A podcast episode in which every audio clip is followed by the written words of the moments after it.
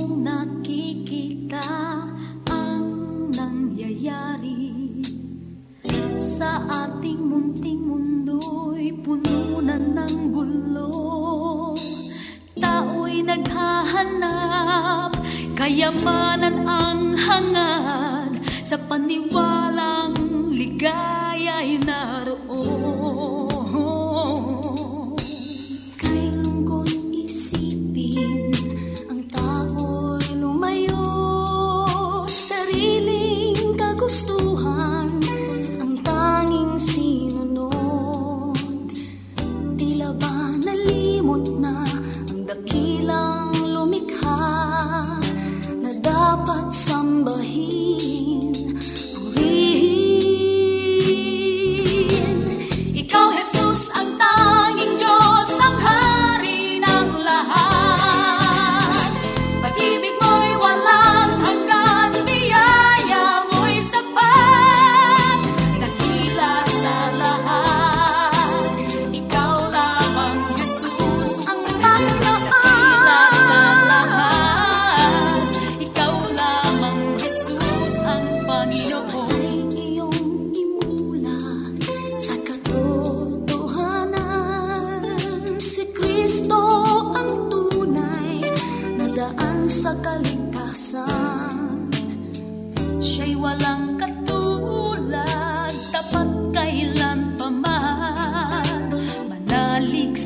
呀。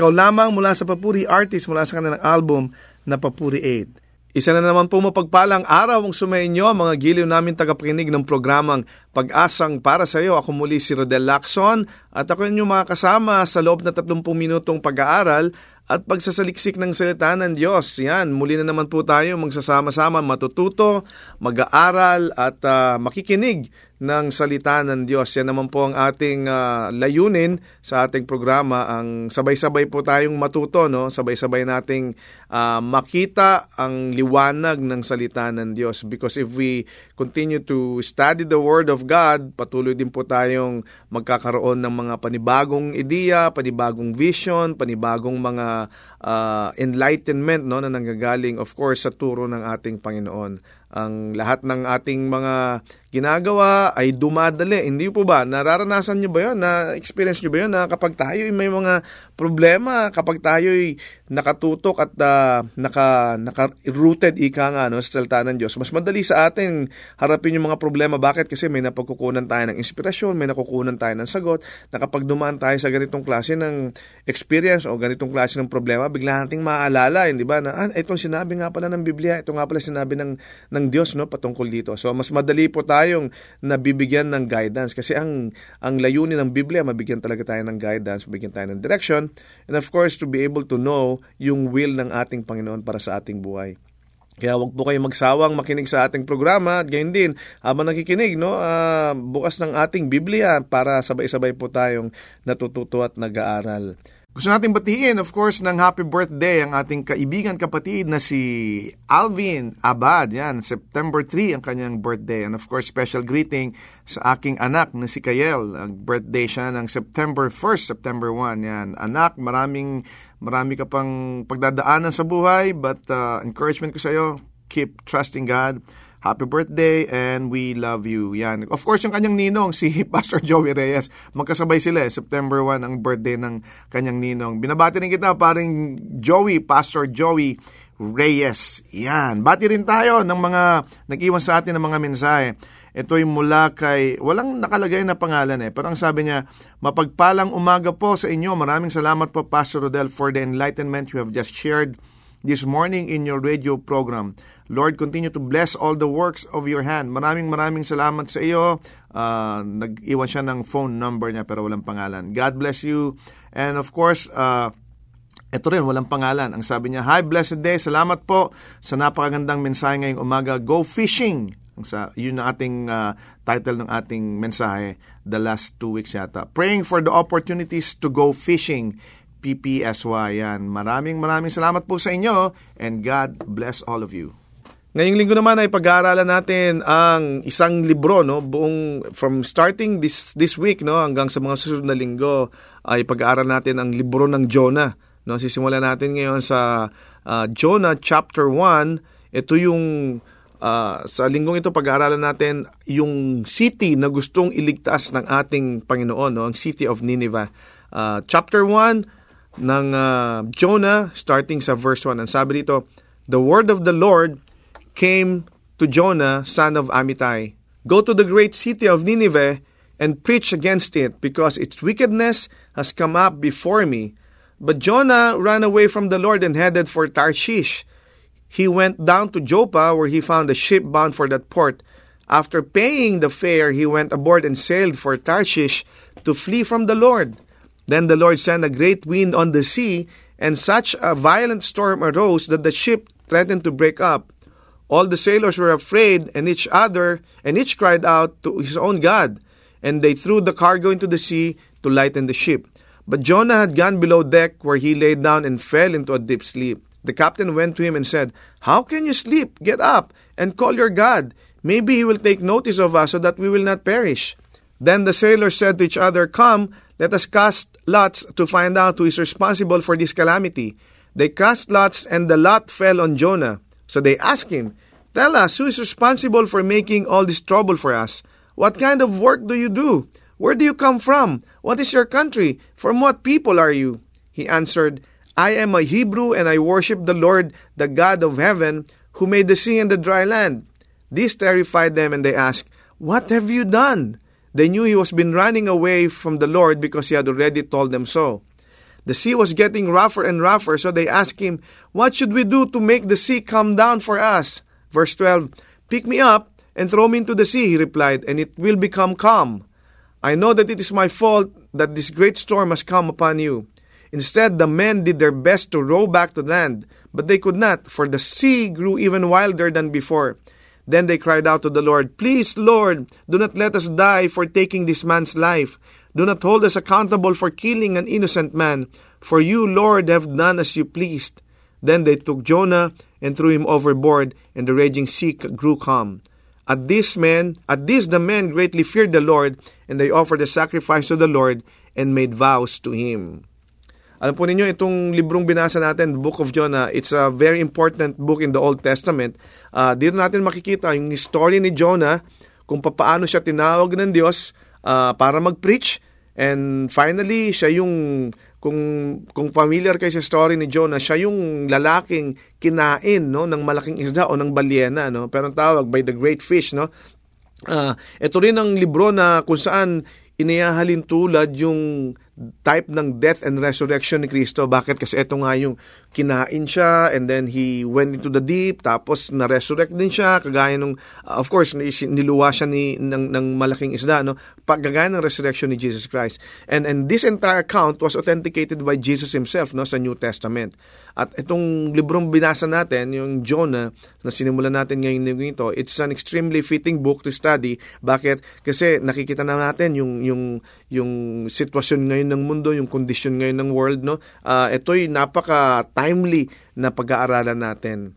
Unang-una, ano ba yung ginawa ng Diyos dito? Sino ba si Jonah? No? Uh, si Jonah isang propeta, siya isang servant na tinawag ng Diyos. No? Ang may tinawag ang Panginoon para i-save ang city. Kasi itong city na to ang uh, city of Nineveh ito ay isang uh, isang city kung saan uh, maraming tao of course hindi ganun karami uh, ito ay may population lamang na iilan lamang around 600,000 yata if I'm not mistaken no pero itong city na to gustong iligtas ng ating Panginoong Diyos no kaya sinabi rito, the word of the Lord came to Jonah, son of Amittai. Sabi niya, go to the great city of Nineveh and preach against it. No? Sabi, magturo ka ron. Ituro mo sa kanila yung, yung ginagawa nilang mga kamalian. No? Uh, sabihin mo sa kanila, yung inyong kasamaan ay umabot na sa akin. Yun ang sinabi ng Diyos. Bakit? Kasi gustong iligtas ng Diyos ang bayan ng Nineveh. No? Uh, uh, kaya kaya pinadala niyo ron si si si Jonah. Kaya lang etong may countdown na dito eh. Itong countdown dito has begun for a great city. In fact, pag binasa natin yung buong libro ng Jonah, makikita natin, meron na lamang silang six weeks na natitira, no? anim na linggo na lamang. At uh, gugunawin na sila ng ating Panginoon kapag hindi sila nagrepent, kapag hindi sila nagbago. Ito'y may countdown na, countdown of wickedness, countdown of life, countdown na rin ng prophetic fulfillment. No? Ito na yung kailangang matapos na ang kasamaan ng bayang ito. Kailangan matapos na rin yung kanilang buhay kung talagang hindi sila magre-repent. At ito na rin yung countdown ng prophetic fulfillment. Mapufulfill na yung, yung prophecy patungkol dito sa bayan ng Nineveh. May, may hope pa ba dito? Is there any hope? Yes, may hope dito. Kaya nga pinapunta ng ating Panginoon si, si, si Jonah. No? Kaya lang, yun yung ang problema. Ang hope dito, ang pag-asa nito ay nakarest, no? ay nakasalalay sa isang propeta na nangangalang si Jonah. Kaya lang si Jonah nagre-relax. Di ba? Kaya ang sabi sa kanya, Jonah, arise. Di ba? Uh, pumunta ka noon Uh, kaya lang, alam mo si Jonah, matigas ang ulo nitong lalaking ito. Eh, no? uh, natutulog palagi ito. Eh. Ito yata yung, kung may kung may propeta tayong pwedeng tawagin the weeping prophet, siguro ito si Jonah, yung sleeping prophet, no? Kasi palaging tulog ito eh. Uh, kaya ang sinabi sa kanya, Jonah, arise, ibig sabihin, kumilos ka na, no? Uh, and and Jonah could could could be a representative of the of the sleeping church no uh, dito sa crucial hour natin dito sa mundo no kasi marami namang mga talagang mga simbahan iglesia na talagang tulog no tulog sa kanilang pananampalataya tulog sa kanilang layunin tulog sa kanilang objective tulog sa kanilang goal, no? At hindi lamang mga churches, kundi tayo mga mananampalataya, mananampalataya mismo, no? Karamihan sa atin, uh, minsan nagtutulog-tulugan, o iba talagang tulog, no? Ayaw gumising para kumilos, nang sa gayon, ang layunin at ang purpose ng Panginoon sa ating buhay ay matupad, no? At ang Nineveh naman, Ito, it could be represent- representative ng ng isang lost world no na nandun na sa sa edge ng kanyang doom and destruction. Na ito yung yung bayan na malapit na talagang magiba. Nandun, minsan ganun din tayo, di ba? Ah, tayo talagang lost na tayo eh. Nandun na tayo sa sa brink ng ating destruction. Ano ba yung condition ng puso ni, ni Jonah? Sa verse 3, ang sabi ito, But Jonah ran away from the Lord and headed to Tarshish. Si Jonah, rebellious to eh. Disobedient to eh. Bukod sa pagiging sleeping prophet, ito yung rebellious talaga at saka disobedient. Sabi sa kanya, go to Nineveh. Pero ang ginawa niya, he went to Joppa. Diba? He, he was told to go to east, but he went west. Uh, matigas ang ulo nitong si Jonah. Diba? Sabi sa kanya, he went down to Joppa where he found a ship bound for that port. Talagang tumalikod siya. Talagang tinalikuran niya yung tawag ng Diyos. Ayaw niya na talagang sumunod sa pinag direct na anto eh, direct instruction from God. Ang sinabi, go to Nineveh. Pero ang sinabi niya, hindi, dito ako pupunta sa Joppa. Ayokong pumunta sa Nineveh. 'Di ba? Meron ba tayong punto sa buhay natin mga kapatid na talagang tayo rin mismo tumalikod sa tawag ng Diyos sa atin? May mga bagay tayo minsan na na gustong gawin na hindi naaayon sa kalooban ng Diyos. May sinasabi ang Diyos sa atin, eto ang gawin natin, pero tumataligo tayo. Kadalasan, may mga times na ganun din ang buhay natin. Eh. Halin tulad ng ginawa ni Jonah. Binigyan ng instruction, binigyan ng specific instruction, pero tumalikod. Talagang totally turned away from the call of God. Uh, kaya lang may problema rito mga kapatid eh. Kapag tayo tumalikod sa sa ating Panginoon, kapag tayo tumalikod sa pinag-uutos ng ating Panginoon, isa lang ang kasiguruhan natin, isa lang ang, ang siguradong mapupuntahan natin. Instead na mapunta tayo sa kalooban ng Panginoon, doon tayo mapupunta outside of the will of God. And of course, we all know na kapag tayo'y wala sa will ng Panginoon, if we are all outside the will of God, then, you know, things that are not pleasant, you know, things that are not really according to the will of God will happen to us. Kasi tayo mismo ang lumabas sa kalooban ng Panginoon. Si si Jonah matigas ang ulo eh. Mas ma, mas mahirap pa siyang pasunurin kaysa kaysa kaysa ipag-repent yung bayan ng Nineveh, 'di ba? Uh, pag pinag pag pinag-aralan natin ito, makita natin yung bayan ng Nineveh talagang nagrepent eh, pero si jo, Jonah talagang ayaw, ayaw sumunod. Mas matigas pa ang ulo niya kaysa dun sa bayan ng Nineveh. Mas matigas pa ang ulo ng taong pinag-inuutosan ng Diyos kaysa dun sa taong ng mga tao na kung saan dapat eh talikuran nila yung kanilang ginagawa. Si Jonah ang mabilis na tumalikod. Kaya lang, alam mo, mga kapatid, etong si Jonah, nung tumalikod siya, e dinisiplina rin siya ng Panginoon. Alam nyo ba mga kapatid na ang Panginoon dahil mahal tayo, dinidisiplina niya ang kanyang mga anak. Ang sabi nga, di ba, uh, ang mga bata, ang mga taong hindi dinidisiplina ng Panginoon ay hindi niya mahal. Pero wala namang hindi mahal ang Panginoon, kaya tayo didisiplinahin ng Diyos, hindi ba? The Lord chastens His children. At yan, makikita natin yan sa Hebrew chapter 12, no? starting from verse 4 to 11.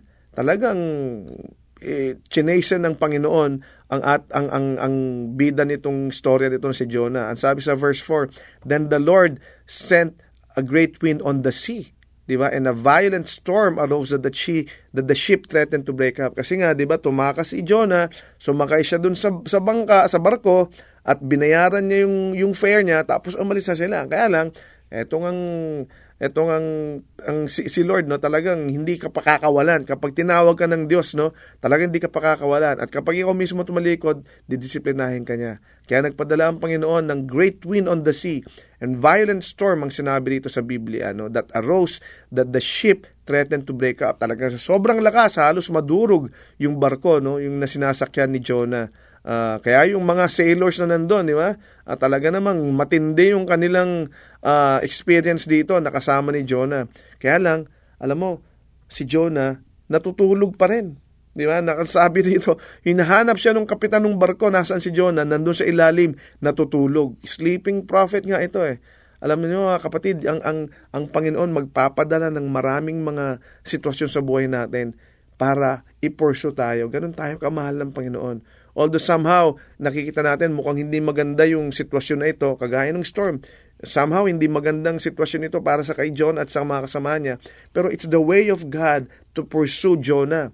And a lot of times, no, uh, God will use so many different ways to pursue us. Sometimes uh, ways that we don't want, ways that we don't like, and ways that do not uh, uh, run according to what we want, according to what we what we wanted, no? So minsan may mga bagay na ginagawa ang Panginoon para tayo i-pursue, no? Ganun din ang ginawa niya kay Jonah. Kaya lang si Jonah talagang tulog pa rin, no? Kaya lang yung mga sailors talagang nagulat sila. Bakit ma bakit kami binabayo ng ng bagyo na ito? Ano bang ginawa mo? At of course napakilala si Jonah. May layunin ng Diyos sa lahat ng trials na dinadaanan natin. Yung bagyo man yan, difficulty man yan, kaunting suffering man yan. Lahat yan may layunin ang Diyos. At gayon din ang ginawa niya kay Jonah. May layunin ang storm. No? May purpose yung storm kung bakit pinadala ng Panginoon yon upang sa ganun maibalik si Jonah hindi ba? Kasi pagkatapos no, nung sinabi ng mga sailors sa kanya na, uh, ano bang ginawa mo? Uh, sino ba ang Diyos mo? No? Anong, nag, nung umami na si Jonah, ang sinabi niya, itapon niyo ako sa dagat at sigurado akong hihinto yung bagyo sa inyo. No? At ganoon nga nangyari. Itinapon nila sa dagat. No? Yun ang instruction niya. Eh. Yun ang instruction niya para uh, huminto yung ang bagyo na yan, huminto yung malaking alon na yan. Itapon niyo ako sa dagat. Ang ako may kasalanan kung bakit kayo naririto. At yun ang, ang isang milagro dito mga kapatid, yung mga sailors ay biglang nanalangin sa Panginoon. Hindi ba sinabi natin sa una, meron silang kani-kanilang Diyos, no? Na sila'y nananalangin sa kani-kanilang mga Diyos. So iba-iba ang mga ang mga relihiyon nito, iba-iba ang kanilang mga Diyos, Diyosan, no? Pero nung makita nila yung lakas ng bagyo, biglang nagkaroon ng turnaround. No? Nakita nila na eh, hindi na natin kaya to, hindi na kaya ng Diyos natin. Kaya bigla silang nanalangin sa Diyos ni Jonah. No? Ang sabi nila, Lord, sabi nilang ganun uh, sa sa sa sa verse uh, sa 14 ang sabi, Please Lord, do not let us die for taking this man's life. Bigla silang nanalangin, no? At noon nga, no, tinapon nila si Jonah, biglang huminto yung, yung bagyo, biglang bumaba yung mga alon, no? Uh, yun ang milagro doon. At isa pang milagro dito, of course, ng pag-aaralan natin sa mga susunod na linggo, yung great fish naman, yung whale o yung malaking isda na kinain si Jonah no para ibalik lang siya. Kasi si Jonah talaga matigas ang ulo nito eh. Talagang tinapon na siya sa dagat, ayaw pa rin niyang pumunta sa Nineveh. Kaya nagpadala ang Diyos ng malaking-malaking isda upang siya ibalik no doon sa kanyang tawag. And ito tanda natin mga kapatid that God would would go to any length to get Jonah right because he had a job for him to do. Ganon din sa atin. No? Gagawa at gagawa ng paraan ang Panginoon upang tayo maibalik doon sa kanyang original call. Upang, upang maibalik tayo doon sa kanyang pinag-uutos, sa kanyang gusto para sa ating buhay. Hindi ito para sa atin. Hindi ito para sa atin. Hindi ito para tayo'y lumigaya, kundi upang uh, o, o tayo masatisfy, kundi upang masunod ang kalooban ng Diyos na at the end of the day, kapag ating pinagnilay-nilayan ang lahat ng ginagawa ng Diyos sa atin, makikita natin, ito ang pinaka-best para sa atin. Mga kapatid, ang countdown sa Nineveh ay nagpapatuloy. May countdown din sa ating buhay, no? May kondisyon din ang, buhay, ang, ang ating puso. Anong kondisyon ng puso natin ngayon? tayo ba'y katulad ni Jonah na rebellious? Tayo ba'y katulad ni Jonah na disobedient? May pinagagawa ba ang Panginoon sa iyo ngayong araw, kapatid? O ngayong linggo? O ngayong buwan? O ngayong taon? May specific instruction ba ang Diyos sa iyo na seemingly ayaw mong sundin? No, na somehow ayaw mong pakinggan ayaw mong puntahan yung pinapupuntahan sa iyo ng Diyos. Pero ikaw yung kagaya ni Jonah na tumatalikod. Gusto mo ba bang magpadala ng bagyo ang Diyos sa buhay mo? Jonah was brought to a place of prayer through a storm. No, tayo ba kailangan pa nating dumaan sa buhay natin ang malaking bagyo para natin ma-realize na yung tinawag sa atin ng Diyos ang dapat maganap, ang dapat mangyari. What must God do to bring us to the place of prayer? And what must God bring into our life to bring Himself to us and to bring His will to our life? Kapatid, pag-isipan natin yan. Huwag tayong magaya kay Jonah na talagang tumalikod, dinaan pa sa bagyo ng Panginoon upang maibalik lamang siya. Anong kondisyon ng puso mo ngayong araw? Tayong lahat manalangin. Lord, we thank you for the word that you have taught us today. Maraming salamat sa buhay ni Jonah dahil sa pamamagitan nito kami nagkakaroon ng katuruan, Lord, kung papaano ang pagtalikod sa iyong kalooban kung papaano ang pagtalikod sa iyong tawag, Panginoon, ay hindi nagdudulot sa amin ng mabuting uh, sitwasyon ng mga mabubuting bagay, Lord. Turuan mo kami, Panginoon, na maging malambot ang aming mga puso nang sa gayon, sa unang tawag mo pa lang, Panginoon, ay sumunod na kami. Marami kami mga kasalanan sa iyo, marami kami mga uh, hindi sinunod sa mga pinagagawa mo sa amin, Panginoon. And for that, we ask for your forgiveness. Tulungan mo kami, Panginoon, patawarin mo kami sa lahat ng aming pagkakasala at turuan mo kami na sumunod at dinggin ang iyong tawag sa aming buhay, Lord. Maraming maraming salamat ikaw ang aming paglilingkuran, ikaw ang pasasalamatan sa pangalan ni Jesus. Amen.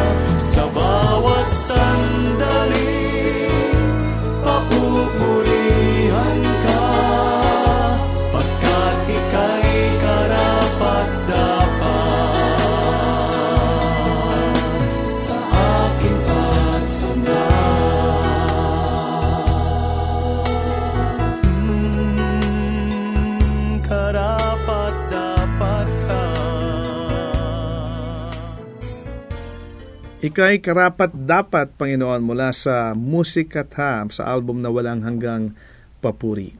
Maraming salamat sa iyong pagkikinig sa ating programang Pag-asang para sa iyo. Kung ikaw kaibigan, kapatid ay napagpala sa ating programa, we'd like to know you more. So we encourage you to like our Facebook page, Pag-asang para sa iyo, or go to fb.com slash ppsy radio. Kung ikaw naman na may questions or suggestion or ikaw ay nangangailangan ng panalangin or counseling, message us sa ating pag-asang para sa iyo Facebook page or sa email address na ppsyradio at gmail.com. Muli, ang aming email ay ppsyradio at gmail.com.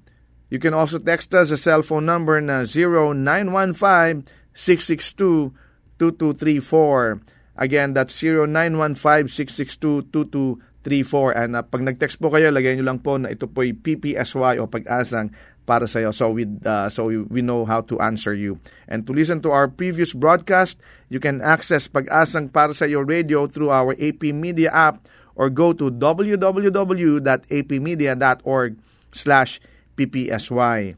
We are also available sa podcast. Just subscribe to Pag-asang para sa iyo through iTunes or through your favorite podcast application. Hanggang sa muli, ako si Rodel Lacson na nagsasabing God is the giver of hope at may pag-asang para sa iyo.